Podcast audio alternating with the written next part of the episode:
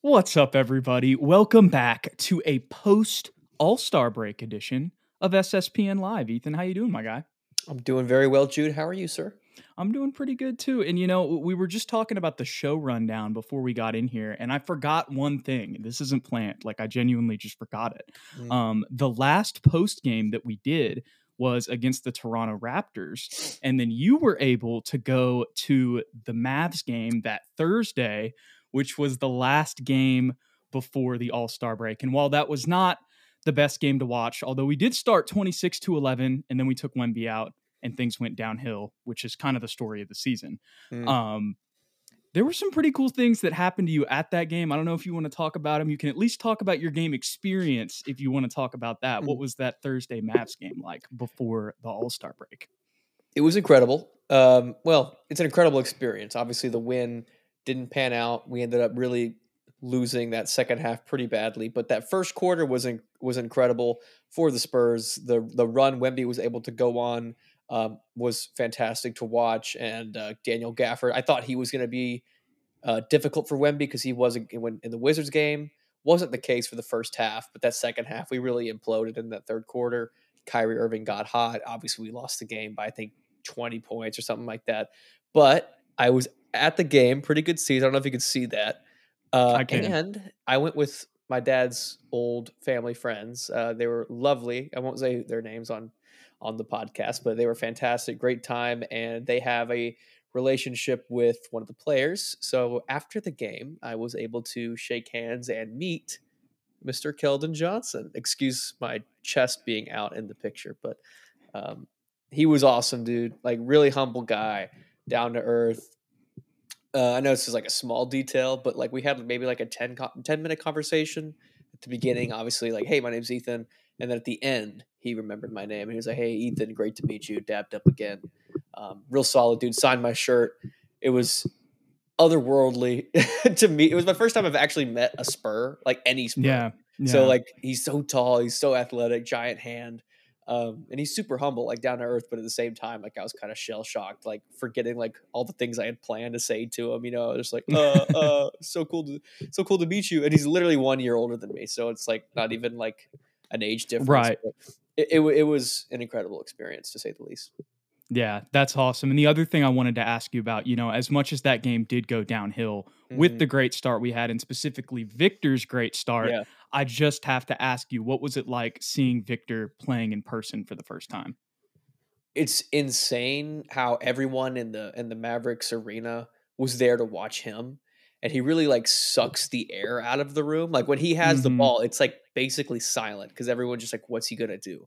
And to watch someone at his size, like I know it's stereotypical, everyone says it, but his size on TV versus in person is like vastly different. Like he is head and shoulders over everybody else. And to watch what he's able to do with the ball, as far as being a ball handler, a facilitator, a shooter, um, it's you've never seen anything quite like this. I've seen Kristaps play before, who's also tall, lanky, and the right. unicorn. Like you can't compare the two as far as like what they're how they're able to manipulate the game and and and play with the ball in their hands. Yeah, absolutely. I'm I'm jealous of you for a multitude of reasons there, Ethan. But as I'm I'm glad that all that stuff happened uh, because with the way that the game went, um, I'm sure that still you know that made made things a little bit better for you there. cherry on top, cherry on top. And at, at one point, I was you know blabbering kind of like I am right now to Keldon, and I was like, man, we watch every game. Like it's so cool to finally meet you. And he goes, yeah, man, you know it's been a rough year. And I was like, don't don't even like don't even matter. like we're still watching. We still care about the team. We love that you're out here playing hard every single night. And he was like, I appreciate that. Um, so real solid dude.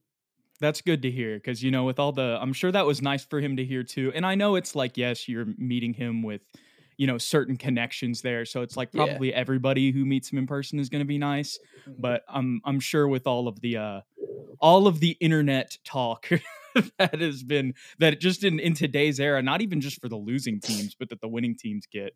Um, mm-hmm. That was probably a nice little refresher for them. Like, hey, there are some true some true diehards out there that that are riding with you regardless. You know what I mean? I hope so. I hope I wasn't just like, oh god, this guy's 23 and he's he's he's this into the game. But yeah, yeah, I hope that's how he got what he got out of it.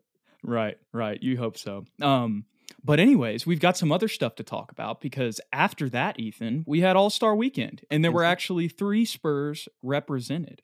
Um, so I'm going to dish it to you. You did get to watch the Rising Stars Challenge, correct? I did, yes. Um, obviously, Jeremy Sochan's team, Team Jalen, won the whole thing. So shout out to him. He didn't have like a crazy, like he didn't contribute all that much. It was really Bennedict Mathurin and everybody else. Like Jeremy, just just kind of out there, unfortunately. But it was still nice to see a Spur on the on the on the stage when they actually won the entire thing. And and Wemby's team lost to Team Detlef Schrempf, which is the G Leaguers, um, which was a shocker to say the least. But they clearly wanted it more. Like they were out there competing while Team Powell was kind of trying to put on a show a little bit, and everybody was having a difficult time getting the ball to Wemby. Like statistically looking at it, like he had a good game, but nobody could get him the ball. Kind of how we struggled early in the season with the Spurs. It was very reminiscent of that. It's like, okay, it's not just our guys. It's difficult for everybody to play with Victor Wembanyama because he's such a special talent. Uh, but he lost, so it was a little disappointing not to see the Chet versus Wemby matchup in the finals. But um, I'm still glad at least one Spur got got the W that night. Yeah, absolutely. And you know, you took the words out of my mouth on, on that point you were mentioning. Like, I know it's a game to 40 in the Rising Mm-hmm. Stars challenge. It's not the most like, you know, um, what's the word I'm looking for? Translatable, Yeah. you know, thing to the an actual NBA game. But at the same time, like they they got Podziemski mic'd up before the game, and he's like, "I'm lobbing it to you every time, Victor. This is gonna be this is gonna be so easy." Like he didn't say it's gonna be so easy, but from his body language and the way that he was talking, you could kind of tell that's how he felt. And quickly they realized that it's not that easy. It's not that simple. You know, when they get on the court, and, and you and I were texting back and forth about that. And I don't think that's the end all be all. Like, yes, it's the Rising Stars Challenge. I will say that it seemed like the Rising Stars Challenge they go a little bit harder than the All Star sure. game. Um, Most definitely. so yeah, right. Not even a comparison. There's a Mm. lot of talk about that right now. Um, but that aside, Ethan, it was a little bit of an example of some of the stuff that we've been talking about through the year that there there is an adjustment to playing with him regardless of the situation. I think we actually only had one lob to Wemby in the entire first game that he ended up losing, um, which was, and, and not to point fingers at anybody, but Cason Wallace shooting five threes and missing all of them is terrible. Like, please stop shooting. And there were a couple guys on there that were just kind of out there running. I don't mean this in a bad way, No, but I'm just I'm just thinking about this something that's popping into my head while you're talking like Jabari Smith, you Mhm. know, not going 100%, understandably, understandably, um, where that entire G League team was just going as hard as possible. They Oh, they obviously got kind of gassed out, you know, having to play back to back games there. Mhm. Um, but as much as it is the G League team, and that was not expected, um, I mean, Mac McClung was all over All Star Weekend. Mhm. Um, and and Alondes Williams, he was a dude who really showed out for them. He's a guy who's had 55 in the G League. So as uh, Oscar uh, I'm I'm, I'm Mhm. butchering his last name, but you know I'm talking about the the Pacers guy. Um, he was a beast on the interior. I think he had a poster on somebody too. If I'm maybe I'm misremembering that, but regardless, regardless, all those guys were out there playing for contracts. They had a little bit more motivation um, than Team Wemby, that's for sure. Absolutely. And they were doing a really good job defensively. Last point I'll make on this, because obviously, like you said, not much to take away from this kind of game. Right. But like they were poking the ball out of everybody's hands for Team Pau. Like nobody could just hold it. Like they were getting it picked so easily. Um, Wem- Wemby included. So they, they were playing great D. Yeah, they they came out motivated, wanted something to prove. Jamal Crawford was the only one who even initiated, you know, Mhm. or, or, or thought of the thought that they could potentially win the thing because of kind of that motivation factor, um, Mhm. and also because there is a little bit of translation um, with the style of play whenever it comes to the G League and the NBA. Obviously, the talent level is not there; it's not Mm. not comparable on any you know level, um, but the style of play. That's why you've seen you know so many kids that are going to play in the NBL or the the G League. Um, and I know Mhm. the NBL is a different thing, but other than college basketball, the the pace in in both of those leagues is much more similar uh, to the NBA. But we'll see with all that stuff uh, how how the rest of this uh, how the ignite plays out, Ethan. Because I know this is a little off topic, but I saw an article that with just basically with NIL in college, and I know that's a whole nother conversation. I'm not trying to get too deep in the weeds here, but a lot of the advantages that the G League Ignite team presented whenever it was first introduced aren't necessarily there anymore because when in the first season, like NIL wasn't a thing yet in college, or if it was, it was like the first year, you know, and it wasn't as built out. As there weren't as many opportunities to make money like there is now, you know, at certain universities. Um, so Adam Silver was talking about it in the press conference over All Star Weekend, and he did like a whole segment uh, or answer basically on um on just the future of Ignite and how they're not necessarily sure how that's going to work moving forward. Um, as of right now, they're still recruiting a lot of top prospects, so maybe there's still a couple seasons on the horizon. But, anyways, that's just going to be something interesting to watch moving forward. And another thing that I'll just touch on here, just because we're on the subject of G League Ignite, is Ron Holland, who is mm. a potential you know guy that the Spurs could draft in the lottery, depending on how the lottery goes. Um, he is going to be out for the rest of the year. So mm. all of the Ron Holland tape that we've got, it's done now. Um, so yeah, I guess that that's just something that kind of ties into the Spurs a little bit. I doubt that you know there's probably we'll see if he ends up even being in our range depending on the lottery, like I said. But here on February 22nd, potentially something that could apply to the Spurs if you know we end up falling a little bit in the lottery because I think he'll be kind of in that like eight eight to 12 range, maybe six. I would be shocked if we fell to eight and six to eight. Like if we're not top five, then that's blasphemous because we've been pretty much like bottom two teams the entire year. I know um, it's just it's just with the lottery, you never know how it can work know. out. You never know, but um, I, I, I have nothing to say about Ron Holland. I haven't done any research on any prospects this season yet, Jude, except for Alexander Sarr, and that's only because he keeps popping up on my like TikTok and Instagram reels. But that's about it. It's all that overtime elite clout, man. They just they just mm. make all the reels. I know he's not even playing for them right now, but I'm telling you, it stems from then. Mm. Is he is he going to be in this draft? Am I mistaken? Yes. No, he's like the number one prospect. Yeah. Ooh.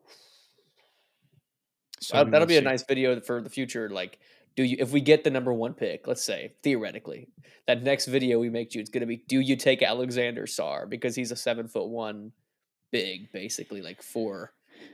We don't have to get into it now, but that'll be an interesting, interesting debate because it's so obvious that the number one thing we need is point guard play. Yes, but in that situation, it it's funny. You, I don't want to get too deep into that, but mm-hmm. like he is much more of a four.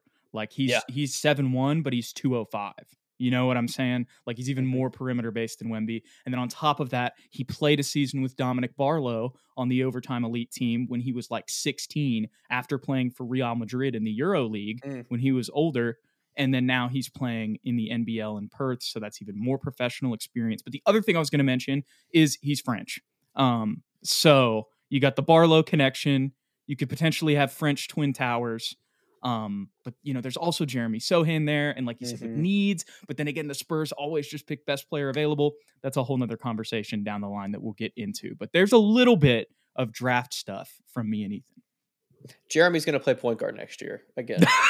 yep, yep. We're gonna draft Alex. That's the solution. We're gonna draft Alex Sarr, and Jeremy's gonna start at point guard, and it's gonna be fine. Yep, perfect. I'm settled. Oh my gosh. Uh obviously just joking for those of you who may have took that seriously. I doubt many of you did. But there was also some other events at the All-Star weekend that we're going to talk about here, Ethan. So there was the skills challenge. Not really too much to take away from this. Uh, me and you were talking about it before we went live. I thought Wemby did a solid job. I think he did better than Scottie Barnes. I'll say that for sure. Scottie Barnes dri- dribbled it off his ankle, uh, like within the first ten feet of the challenge. Can we just? The only thing I want to say about it, yeah, Wemby, great job, represented the Spurs. It was nice to see a Spur out there for the first time since Tony Parker. Um, can we just remodel the entire skills challenge to be what it used to be? Like there was absolutely nothing wrong with it when it was just individual versus individual and it was actually a challenge. Remember how small the pass hole used to be? Yes. It yeah. was like the size of a basketball. Now it's gigantic. Like it's too gimmicky and weird. I don't want the court. Make it a regular court. I don't want the LED court. Let's go back to basics and get this thing right, please, for the love of God.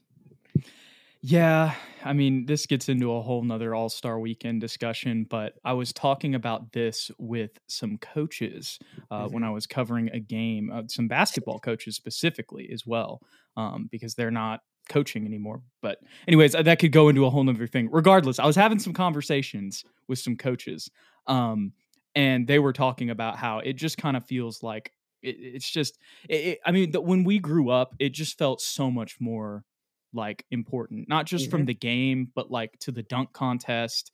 The three point contest, I feel like, is the thing that's aged the best. For like sure. that's kind of kind of still the same.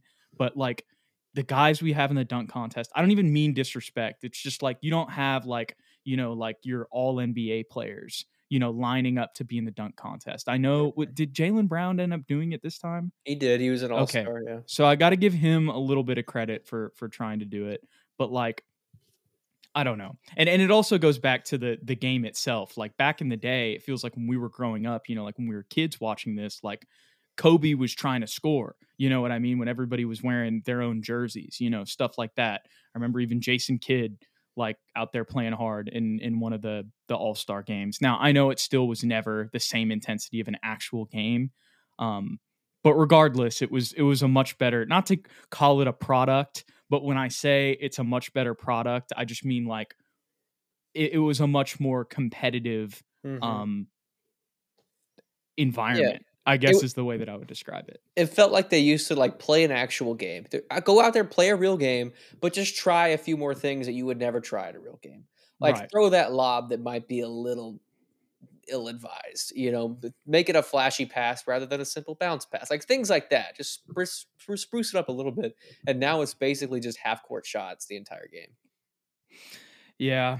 Um, and then like Cat scores 50 but doesn't even win MVP. Like I'm not saying that he should have won MVP, but like he lost that's, game. That's when you know and see I didn't even know what team he was on. That's I mean I I'm a, I'm going to be real.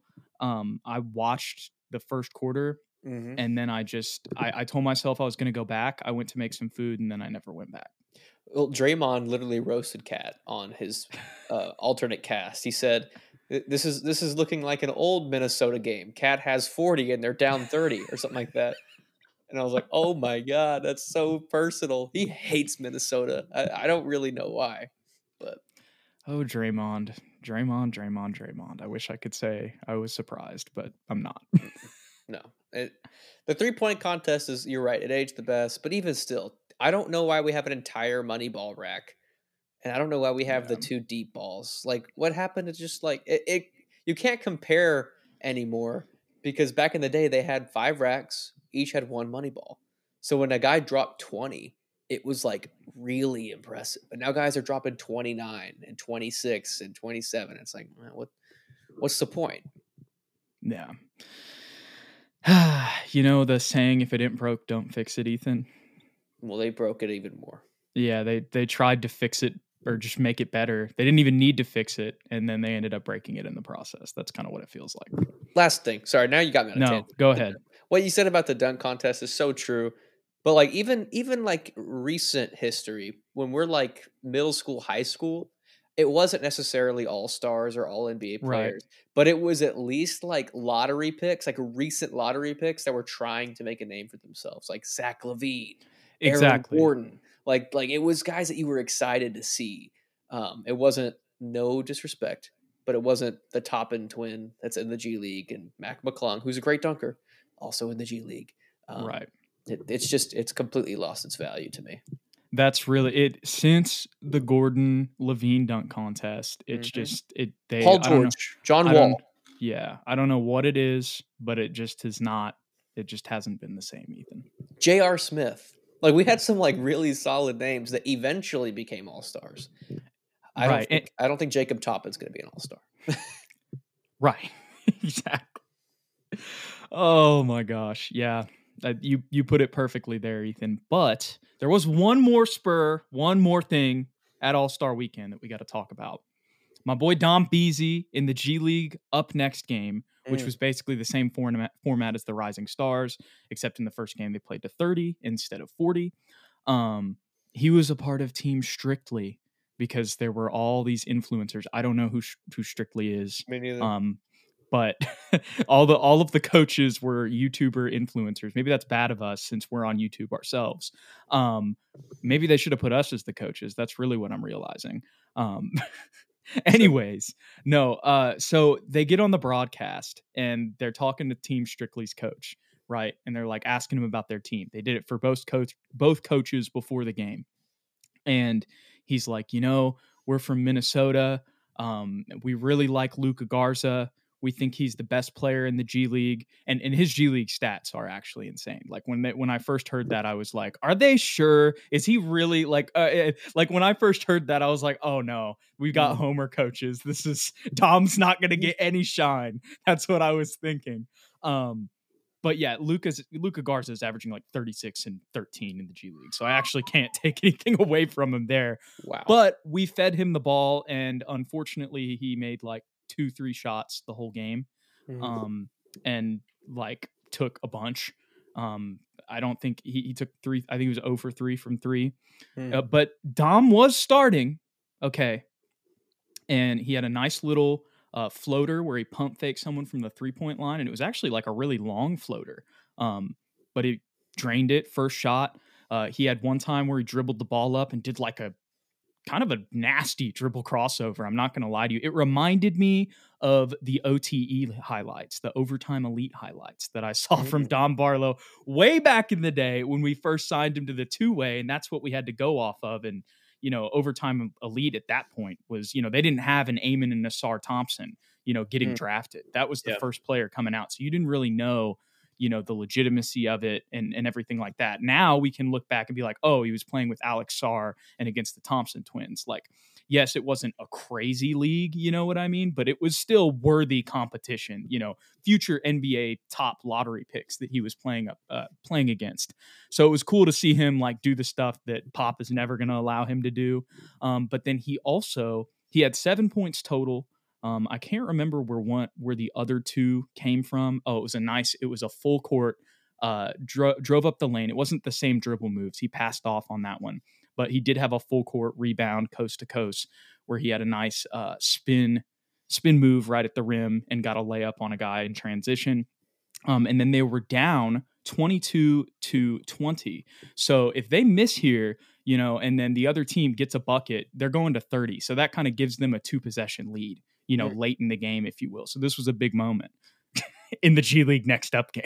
Huge moment. I know I'm kind of laughing about it uh, as I'm saying that. Uh, but Dom pulled up in transition and hit a three in a dude's face to give them the lead, and then never got the ball for the rest of the game. Well, and they lost by like three, I think he all things considered he he had a nice performance. That's really the bottom line. So shout out to dom. He's back with the austin spurs. Uh, so they play tomorrow against the oklahoma city blues. So i'm going to be locked into that. Rivalry game. Big one. This one's for it for it all. Maybe. Yep. I, don't, I don't know. Well that's disappointing to hear that they lost but i, I didn't watch the game. Um, so i'm glad dom at least had a couple highlights and a couple nice plays. Um, it sounded at least like it was more competitive than the other All Star game. It was. It was. And and he got to like I said, he got to show off some like saucy moves. Mm. You know, the 3 was really the only thing that was like just like a spot up shot that he had. Mm. Um so I was glad that he kind of got to show off a little bit of the jelly that he has in his game. Now granted, maybe it's a little bit easier to show that off against other guys in the G League up next game, mm-hmm. but at the same time, um, that's just stuff that he doesn't really get to do in uh, in Austin or San Antonio, Ethan. For now, Jude. For now. that's the key, right? But we do have one more thing that we're going to talk about in this All Star Weekend recap, Ethan, that kind of pertains to the future of the Spurs a little bit. Hmm. Um, we'll see if all of these rumors just end up being rumors because that can be the case. Mm-hmm. But Wemby was very, very friendly with a certain point guard on a team that we just traded a former point guard of ours to, and that is of course Trae Young of the Atlanta Hawks. There's been a lot of rumors about this. There's been some reports that have come out and said that the Spurs and the Hawks had conversations at the deadline for a potential Trae Young move. Um, there's also just a lot of smoke around the Hawks right now with how their season is going, um, and them potentially moving not just one of DeJounte or Trae Young in the offseason, but potentially even both. Um, hmm. You know, the, the Hawks are kind of, it seems like they are in a situation where they want to make a move of some sort um, to kind of free up this backcourt that hasn't worked out exactly as they've wanted it to. I think they're open to also maybe keeping one of the two as well. Um, but it seems like that that that's I've been seeing a lot of it on social media.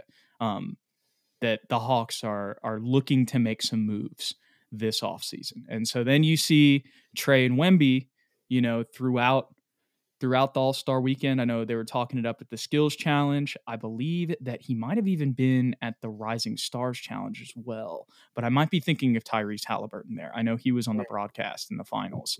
Um, but I believe that Trae might have been there as well on the sideline. Um, but but okay.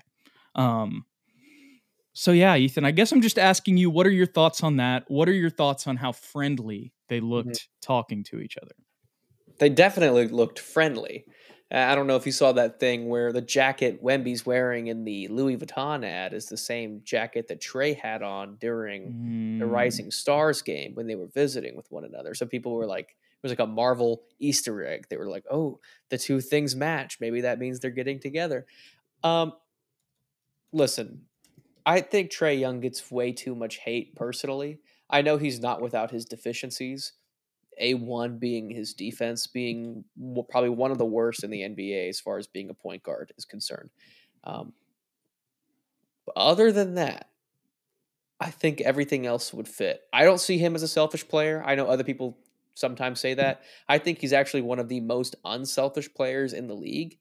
Um, his assist numbers are crazy. Uh, I know it, at times he can have high turnover numbers, but that kind of comes with it unless you're Tyrese Halliburton. Um, he's an unbelievable shooter. He can fill up the box score. And what's the number one complaint we've had about Wemby, like just in general, is that we don't have a, a, dynamic point guard that can get him the ball pretty much every single time. And that's what Trae Young is. He's a field general. He's made Clint Capela a very rich man. He's made John Collins a very rich man. He's made a lot of people's lives a lot easier. And we can't forget what he was able to do with the Hawks. Was it three years ago now? three or yeah, four years ago when something like that. Ben Simmons Sixers, right, and made it all the way to the conference finals on, on, a not very good team. We saw what he did on the biggest stage in the world against the Knicks in Madison Square Garden. He's capable of doing that kind of thing. Um, I like the move personally. Will it happen? I don't know because I think that the Hawks can probably get more talent back from a different team. But can they get as much draft capital from another team? I don't know. The only other team I would say that could offer a lot of draft capital, there's two. The Knicks have draft capital, but they don't need a point guard, and Oklahoma City has draft capital, and they really don't need a point guard. So if we could find a way to not give up too much talent and kind of keep the core together, I, I, I, hate to say it, but I honestly I wouldn't mind the trade, Jude. I would not mind the trade. I wouldn't either. Um, and I wouldn't want uh, mind a different move, maybe for like even a different player of similar caliber. Mm-hmm. Um, and and that's kind of why I brought this up. We're we're getting it's the All Star break. That's kind of like a timestamp in the NBA season, if mm-hmm. you will. Um, we got 27 games left. We kind of know where the Spurs are at right now. Maybe you see a couple more wins because of you know teams resting guys late in the season, like we saw last year. Um, and that'll be interesting. That's another conversation point that I want to get to here in a little bit. But will we have a worse record than last season? That that would just yeah. be that would be very if that happened. You know, I think context is very key, and the depth of the league this year is just absolutely nuts. And then also the adjusting to Wemby part, like we mentioned earlier, as well as what another thing we've mentioned at nauseum with realizing that this is the first season that these guys have really played together with all of the injuries that we had last year. Um, but with all of that being said, Ethan, um, we have a lot of draft capital. We have potentially, I mean, with the way that the Raptors are looking right now, I'm I'm feeling less and less confident in potentially getting that pick. You never know with the lottery, um, but that's not a guarantee. You mm. are going to have your pick, right? And it's going to be a very attractive pick. Um, and eventually, you know, if this team doesn't develop the way that you may think some of them will, Not saying that's even happened at this point, but just speaking hypothetically for the future here. You there might have been a point eventually in this rebuild, not even might have. It was probably more of a likelihood that there were going to be some guys that you hit and miss on in the draft, right? Mm-hmm. And then you were going to have to make a move to elevate yourself with all of this capital that you've gained. You're not gaining this capital for no reason. Look at Oklahoma City. That's really who we've compared it to the most with Sam Presti, you know, having the Spurs connections, et cetera, et cetera. Um, so eventually, a move like this was probably going to happen at some point. It just kind of depends on when. And I'm not even completely convinced that it does happen this offseason, um, especially depending on what happens in the draft mm-hmm. um, or the lottery more specifically. Um, but I do think, like you said, I, it's not a move I would hate. I wouldn't hate if we continued to develop with the people we have. We did this for another year, see what jumps guys take. You know, maybe you have. Uh, I mean, I'm not. I'm not going to bet on anything, but maybe you do kind of have something more similar to what we were expecting coming into this season, you know, with the guys actually having a full season under each other, knowing Wemby more, Wemby taking a jump, all of these other young players taking another jump because of their youth, right? Mm-hmm. Um, but at the same time, like I said, I, I wouldn't be mad at making a move as well because of the fact that you have all this capital. And if you have the opportunity to get somebody like that, um, and I know that a lot of people are clamoring for accelerating the timeline. That's kind of what I'm saying. Like, I'm not necessarily clamoring for clamoring for that, mm-hmm. but at the same time, I'm not opposed to using our assets if a move that we like, you know, comes gets on the table. Trae Youngs don't grow on trees. So it's very rare for a guy that can pretty much guaranteed get you 25 points and 10 assists a game to be available in a trade. Like I think what you're saying, Jude, is like you're not necessarily clamoring for one right now, right now, but what are the odds some, someone of this caliber is available two years from now? Hmm. Like probably not very high. And we'd really mm-hmm. be banking on the fact that one of these picks is going to jump quickly into that all-star caliber point guard role. Even if if, if we even draft a point guard, like who knows? And, and, and are we going to attract a free agent? Probably not. Not at that caliber, I don't think. Like I feel like if if we're gonna gonna keep an all star like a Trae Young, you have to trade for him just so he can see how great San Antonio is and kind of have like stock in the team. So when re-signing time comes, he's like, "Oh yeah, you know what? I'm already here. I like I like Vic. I like Pop. Like, let's get this thing going." And mm-hmm. and for the record, I would not trade three players right now. Three players I consider like untouchable on the Spurs roster, and that's Victor, Devin, and Jeremy. I wouldn't trade those three guys. I feel like that's probably if, if it came down to it for me, those those are if I'm making a 2K rebuild in real life, Ethan, those are my three untouchables as well. Um and this year's pick.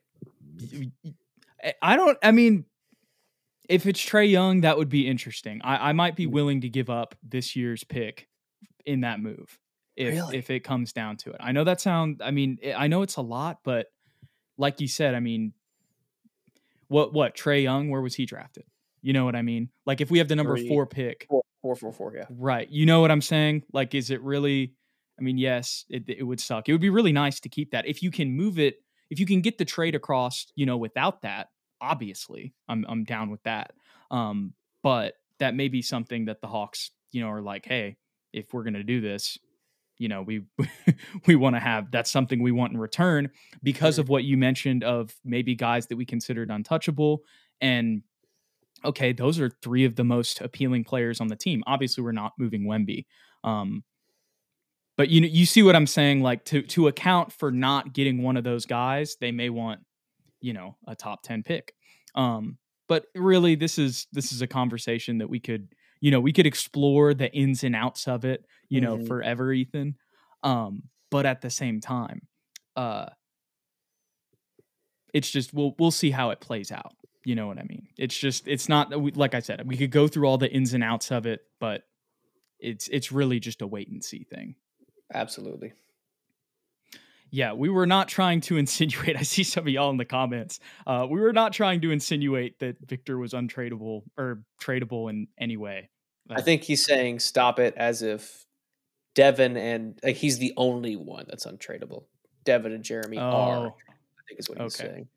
Gotcha. And the only reason I say that they're not tradable in this instance is because if we give up those two for Trae, then we really have a depleted team, and that's just Trae and Vic, and I don't think we're going to be that much better.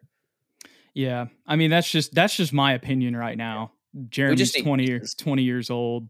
Sorry yeah. to interrupt you. Yeah, no, you're good. Like we're seeing him continue to show flashes. Like we mentioned earlier, he's younger than Brandon Miller, for example. Mm-hmm. Um, and I mean, I think the Spurs also view Devin that way. That's why they signed him to a five year contract for 136 million. Um, but yeah, that's also my. I mean, I think the the two man game that he's developing, and also how he, I think he is someone who could fit next to a player a like Trae, Young, you Absolutely. know, and and play off of him.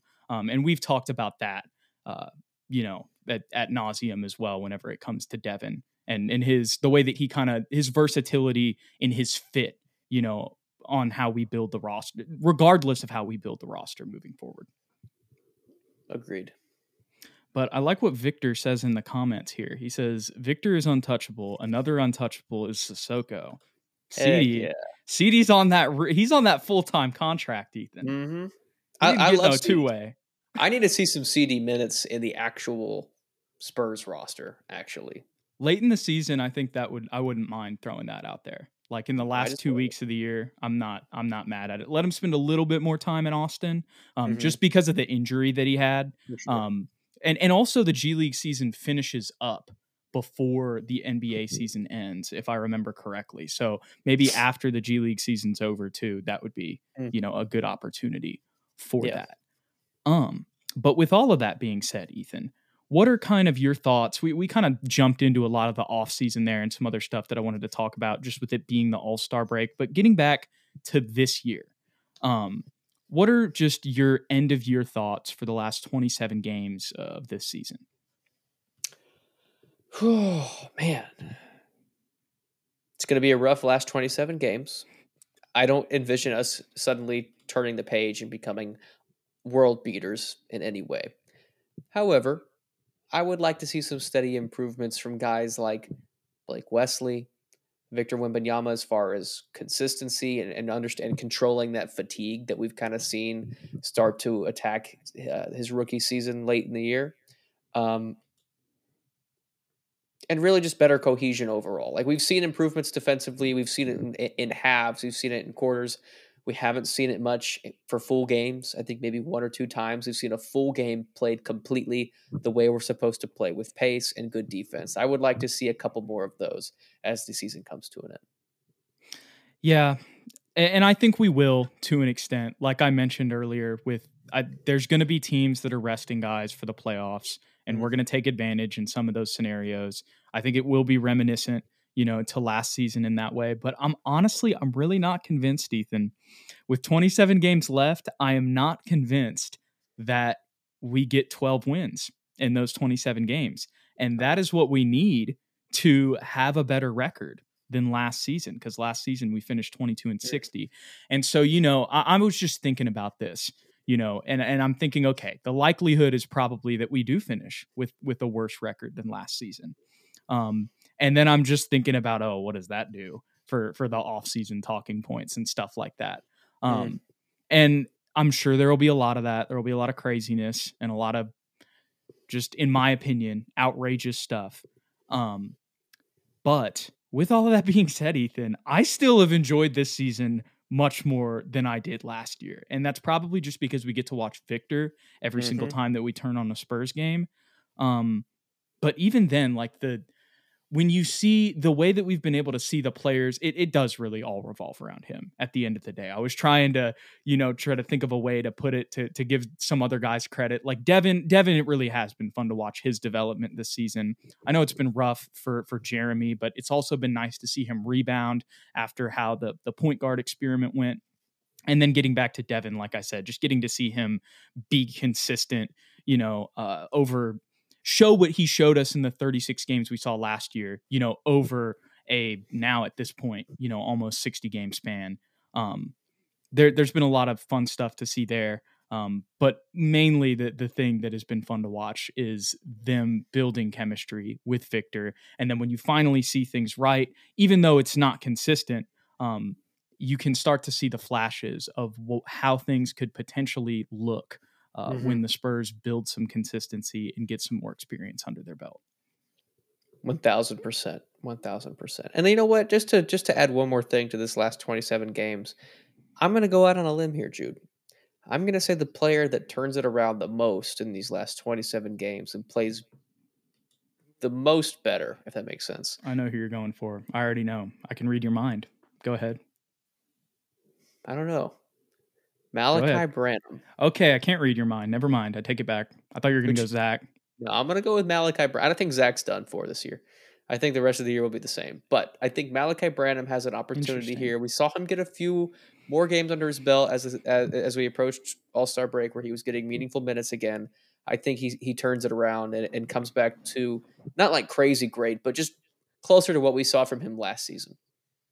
I mean, he's going to have the opportunity. That's for mm-hmm. sure. And you know, when you mentioned that it, last year, he kind of turned it on later in the year too, which we mentioned that was similar to kind of how it worked his freshman year at Ohio State. Now, we don't want that as much as that was fun last season to talk about. We don't necessarily want that to be a trend for mm-hmm. Malaki. Mm-hmm. You know, we want him to be able to build that consistency throughout a season.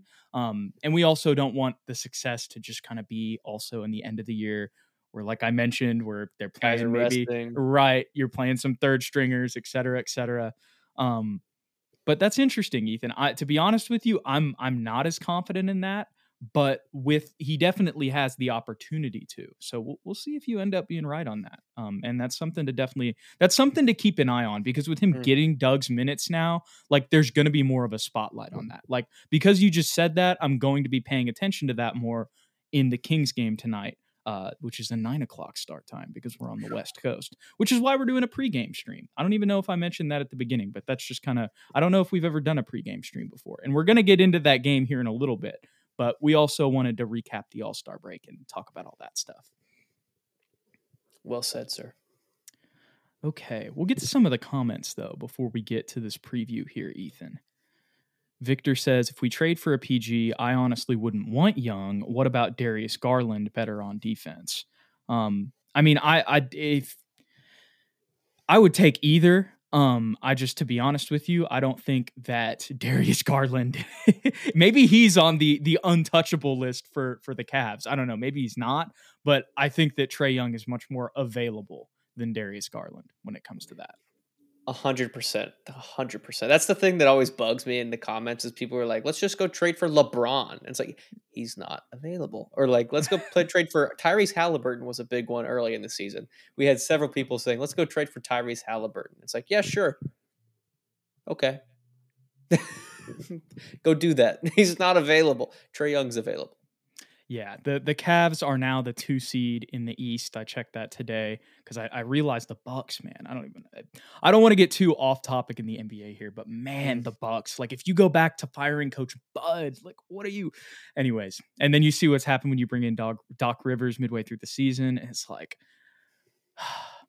I feel like they should be better than they are right now. Like when you have Dame next to Giannis, this is not how this year should have gone. And maybe it would regardless with Adrian Griffin. You know, we maybe we don't know some things behind the scenes, but when you're 30 and 13 and then you bring in a new head coach midway through the year, and then now, you know, you've got Cleveland and Cleveland's really good, but Cleveland surpassing you, you know, you're falling in the standings. Um yeah, not to not to get too off topic there. Going back to the question though, um, you know, I mean, I would love Darius Garland too. Like I said, I just don't think uh I don't think he is available. I want Steph Curry. don't we all, Ethan? Don't I think I want Steph. Don't we all? Okay. Last thing before we get to the Kings and Lakers preview, Ethan. This was something that during the Mavs game, I was texting with some friends and uh, in a in a group chat where we talk about a bunch of stuff, but we talk about the Spurs a lot. Um, and we've been talking about this all year. It's like we've been saying this, but we haven't been saying it this way. And you'll get what I mean as I continue. Um, but one of my friends, you know, and, and this was after they went up 26 to 11, and then we took Wemby out, and things happened like they normally do when that happens. Um, I was just so frustrated, and I was I was spamming in there, and I was like, oh, this is just this just is tough. And it was also cool because like we weren't doing a post game, so I was kind of just like I was full fan mode. You know mm-hmm. what I mm-hmm. mean? Watching it. Um, and one of my friends just goes, "Spurs are tankers, Jude." and mm. and it was like light bulb like i like we've been talking about this like i said we've basically been saying that um and it it he brought up you know another point that he brought up was the minutes restriction and that's mm. something that we're very and yes wemby has been gassed but also like think about how many single digit games we've had ethan where if wemby plays another six or seven minutes like that might be the difference with the way that he's he's impacted the game this year. Yeah. Yeah, you're not wrong. There's been a lot of subtle subtle stuff. There there was another thing that I also wanted to mention. Um, well, the Doug trade. There you go. You were talking about Malaki. And and and while we talked about that beforehand, that you know we agree for the future of the team, that's going to be better anyway because we need to just see what Malaki has. You know what I mean? More than more so than Doug. Mm-hmm. Um, but that's another little like subtle tanking type move in in the last 27 games of the year you know yeah i think the spurs do a very very very very very good job of disguising their tanking we've done it for years yeah and and and you know adam silver's not going to be knocking on brian wright's door or pop's door like why aren't you playing wemby more because he's you know he's the nba's baby moving mm-hmm. forward. So they're going to let all that slide. And there's probably some other stuff um, that I can't remember. But going back to last year, what I can remember is all of those guys not playing a full 82 games. Keldon, even I remember when we looked back at the game totals, like Keldon only played like 70 or something. Like it wasn't even as many as we thought, even though it felt like it was just him out there most of the year last season. Um, mm. Because it was, but like the amount of games that that Jeremy and Devin played as well, um, and and other guys too. It was just there's a lot of little subtle things that they do to keep these draft odds where they're at, Ethan. And really, when you look at this rebuild, Victor had a great comment about patience earlier. You know, mm-hmm. when it mm-hmm. comes to building, you know, the way that the Spurs are building. Um, and like I said, you know, with the assets we have, maybe we do make a move that accelerates the timeline. Um, but at the same time, if we're going to do this rebuild thing, you know, kind of following that OKC path like we've been talking about, you you want to have the highest draft odds possible because you're not going to be, you know, at least at at this point in year one with Wemby, like you're not going to be competing for the play-in as much as I thought that that was a possibility before mm. the season. Um, and you know, it's it's going to take some time to get there. So why would you why would you not try to get the highest draft odds possible, even if you know you end up getting really unlucky and falling to like six or something. You know what I mean? It's all part of the plan, Jude. It's all a part of the plan. There you go, Ethan. You're exposing the Spurs, dude. I need you to stop talking. okay, okay. My bad. My bad. My bad. This would be like a Spurs like gun, just like at the back of your head. Stop Wright. talking. supposed to be a fan of the show. Don't tell all my secrets. Yeah, literally. Oh my gosh. We're going to trade these draft picks at some point though. I know like OKC still has a ton of capital, but like there's going to be a time where they're not going to be able to pay everybody on their roster that they've drafted. Mm-hmm. And they're going to use those picks that they have to get more, you know, above average like role player type dudes to fill out the rest of the roster. So, you know, it's not like we're going to go crazy and trade everything, but like like I said, you know, we're not going to use all those picks either. Mm. True. Did they give up a pick for Gordon Hayward? What did they give up for Gordon Hayward? I feel like such a bad podcast host, and I'm glad you reminded me of that because that's going to be really interesting to watch.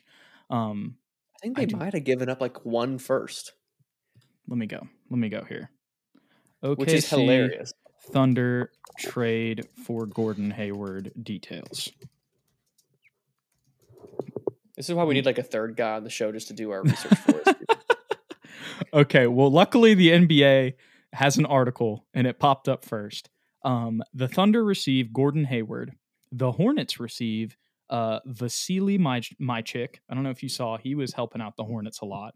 Mm. I was like, when I was seeing those highlights, I was like, oh, maybe we should have got him. Um, Tre Mann, Davis Bertans, cash considerations, and then two second round picks. Two seconds. Mm. Nice. Nice. okay. I know I've been saying we're going to get to the Kings and Lakers preview, but there's one more thing that I wanted to mention that I forgot to mention earlier on Trae Young. He's from Oklahoma, was born in Lubbock, Texas, would be a little bit more closer to home. Just saying. That's another mm. thing there. It would be for everyone saying no, it would be crazy. It would be unbelievable to watch those two play together. Just think about that. And what's his biggest deficiency like you said defense, defense, right what's the best team to go to to a get coached up on your defense and two to have somebody behind you who with an eight foot wingspan who can make up for you getting beat off the dribble. Spurs. And if we can keep jeremy and devin as well. There you go. And a julian champagnie no but you know when you mentioned the jeremy devin point that's actually key because maybe we just do what we've been doing already with Tre Jones and throw throw Jeremy at that the primary ball handler, and then mm-hmm. you know, and you, on those nights that Trae Young is playing bad offense and we just got to take him out of the game, who's on the bench? Blake Wesley, and you got Devin still, who can Devin. be another bucket getter off the dribble. I love the trade. Yeah, the more I'm talking about it, the more the more I'm kind of seeing a lot of the uh the a trade. lot of the the trade. That's a good one. T R A E D. What was I going to say? It, it, just I'm seeing all the little nooks and crannies of things that I like. That's what I'll say. Mm. Here's what Eric says for the rest of the season. He says, "I would not want any touches taken away from Wesley at this point." So he's on the he's on the Blake Wesley hype train, courtesy of yourself, Ethan. Welcome aboard, Mr. Eric Pacina. It's very comfortable on board. There's not many on here. There you go. There you go. All right, Ethan. Let's get into some games, some actual talk. It is 7:30 about, so we're about an hour and a half from tip in Sacramento. Um that we also play the Lakers tomorrow. This is going to be a tough back to back. I'm not really expecting us to win either game, um, but I do feel like, and, and I think we even talked about this when we previewed the rodeo road trip, Ethan, that maybe this Lakers game could be a potential win for us just because it's it's uh it's not his first game in Staples. But it's his first real game in Staples, even though it's not the Staples Center anymore, but it's it's always going to be that for me. Um what is it crypto.com now or did they change I think it, it went back to something. I think it might have gone back to Staples actually. Interesting. Interesting. Regardless, first time playing the Lakers in LA in mm-hmm. their stadium, which will soon be only their stadium as mm. the Clippers uh, are getting a new arena here soon. Um, I think that could could potentially be a win for us, just because also, uh, you know, Devin wears 24 for a reason. Grew up idolizing Kobe. That's going to be his first game in that arena, whatever it's called, um, since the erection of the Kobe statue. Maybe that wasn't the best uh, word choice there, mm. but ah, since oh yes, the erection of the Kobe statue, yes. Uh, but the Kobe statue, since it was unveiled, how about Kobe's that? Yes. or erected. I don't know. yes. I Kobe's erected. Point is, it, it, Devin's gonna have some motivation to to show out in the home of his idol, as well as Victor just being in LA. Um, but tonight's game, uh, I, I just don't have I don't have much confidence, Ethan. Yeah, I have zero confidence. Uh, I think Sabonis is going to pick us apart defensively. I think he'll absolutely demolish the Spurs coming off a long break. I'm sure our legs will be tired. Our effort will be minimal. Um, I'm I'm just expecting one of those games. However, I think coming off of a loss tonight will have us motivated going into tomorrow. Plus all the reasons that you just outlined about it being on a big stage like this, first game for Wemby in LA against the Lakers. Even if LeBron James is back tomorrow, um, I'm going to go with a Spurs win. We usually play well against the Lakers in general anyway. Um, and, and plus we'll we'll be warm off of the coming off the back to back. So guys should have found their rhythm, uh, but they may otherwise not have tonight. One other side point about tonight's game though. Last time we played the Kings, Zach Collins had an unbelievable game. I'm praying to God that that happens again tonight because he needs one, especially coming off of this long break. He needs to get that confidence back. And also, like I mentioned earlier, no Barlow tonight. No Barlow tonight if you get in foul mm-hmm. trouble. You know what I'm saying? Um, mm-hmm. Um, he's with the G League right now, so yeah, it would be it would be really nice to have a bounce back performance from Zach. You know, just to come off the All Star break. That's something I am interested in. I know you were saying like, and I agree with you. And I was looking at the standings; they're actually only two games apart right now, but it still kind of feels like the Kings and and the and maybe I'm I'm, I'm still a little drunk off of last season, but it kind of does feel I, I in my head I kind of view the Kings and and the and the Lakers in a little bit of separate tiers um, even though they're only two games apart in both the eight and the ninth seed. But that also has to do with once again the depth and and the jumps that a lot of other teams have made. You know, OKC mainly um, is the one in the West this year. But yeah, I don't. I just you know, I just I think the Kings are going to beat us. I think that De'Aaron is probably going to do his thing, like you said. Some Sabonis is going to he'll probably get close to a triple double. Um, you know, run some offense through the elbow, but then also be able to get some buckets on some guys in the interior and use his physicality. Wouldn't surprise me if he got Wemby a couple times. But also, I because we're coming off rest, like I can see us being rusty, Ethan. But I, um, I also could see us, you know, being energetic as well. And maybe it will be that tonight we kind of get our rear end kicked, and then that shows up more in, in the Lakers game on Friday. Um, but I think maybe there's a chance that like we have a fast start tonight, um, a la Mavericks. but ultimately, you... we're gonna lose. yeah, I'd be very surprised if if the Spurs won tonight. Wemby will get a couple highlights. He'll poster Sabonis at least once. That would be nice. Maybe maybe revenge of uh, Sochan the Destroyer. Maybe he'll get a nice poster again too. That would be that cool. would be cool. Jinx, you owe me a coke. hey, well, Blake Wesley Malaki Branham. Those are mm. two guys we're going to be watching minutes for. We said we said Zach as well. Um, and then yeah, I mean it really just comes down to the whole starting lineup, I guess, with, with what else I'm looking forward to. Um, Blake Wesley versus uh, De'Aaron Fox would be crazy. Two this, of the fastest guys. That's a good man. That would be. It would be. I would like to see just at least a couple one-on-one possessions with them, just to see if if Blake would be able to get some stops. Mm-hmm. But Robert Ball was here in the comments, and he says he heard that Sabonis was sick and listed as doubtful for tonight. Hmm. So I am going to run over to the injury report for this game, Ethan, and see what that says. Do, do, do,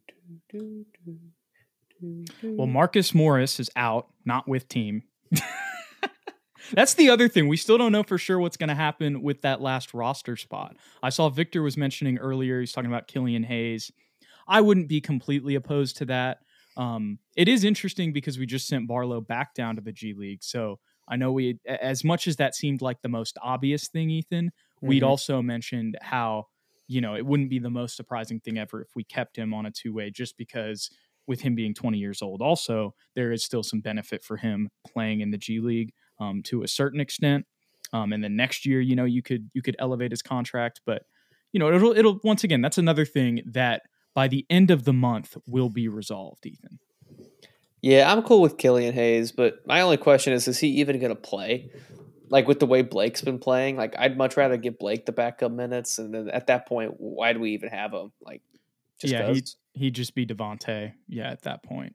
Now that you're mentioning that, um, Sabonis is listed as day to day with an illness, questionable for Thursday's game against the Spurs. He was a full participant in the Kings' morning shoot around. Sean mm. Cunningham of Fox 40 Sacramento reports. That tells me like he's going to try to play then. If he participated in the shoot around, that probably means it's optimistic. Hmm. I hope he doesn't. In which case, I might I might change my prediction to at least competitive. And that I'm, I'm glad you mentioned that, Ethan, because that's kind of my hope for tonight. If we can if we can be in the game with like seven minutes left in the fourth quarter, even if we blow it in the last seven minutes, if we can just get to like halfway through the fourth quarter mm. and we're still in the game, and I'm like, you know, I was I was excited enough to keep watching Mm-hmm. That that's just what I want tonight in, in the return to basketball. Sorry, I dropped something. I wouldn't You're mind good. that either. Shout out Robert Ball. Robert Ball. We appreciate the thank you. He says thank you for checking on that. It might have been, you know, and it, it sometimes the things change during the day too. I've seen that. So like it could have been doubtful this morning. Like you might not necessarily be wrong either.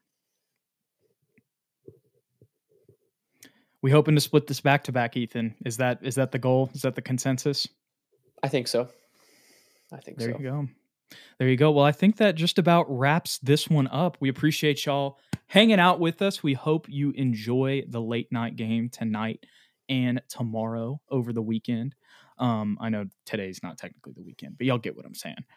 And if you enjoyed the content, don't forget to hit that like button and the subscribe button below. You can follow us on Twitter to stay updated with everything at SSPN at Jude McLaren, at Ethan underscore Quintero. And if you want to stay updated, or not stay updated, if you want to support the show and you maybe like this hat or this shirt that I'm wearing, you can go ahead, or Ethan's there in the background. You can go ahead and scan this QR code, or you can go to the link in our description or the channel description, sspn.myspreadshop.net. Maybe? I don't know. like I said, click the link. Here's the QR code. Check it all out if you would like to support the show. We appreciate you guys. We'll catch y'all in the next one. Go Spurs, go.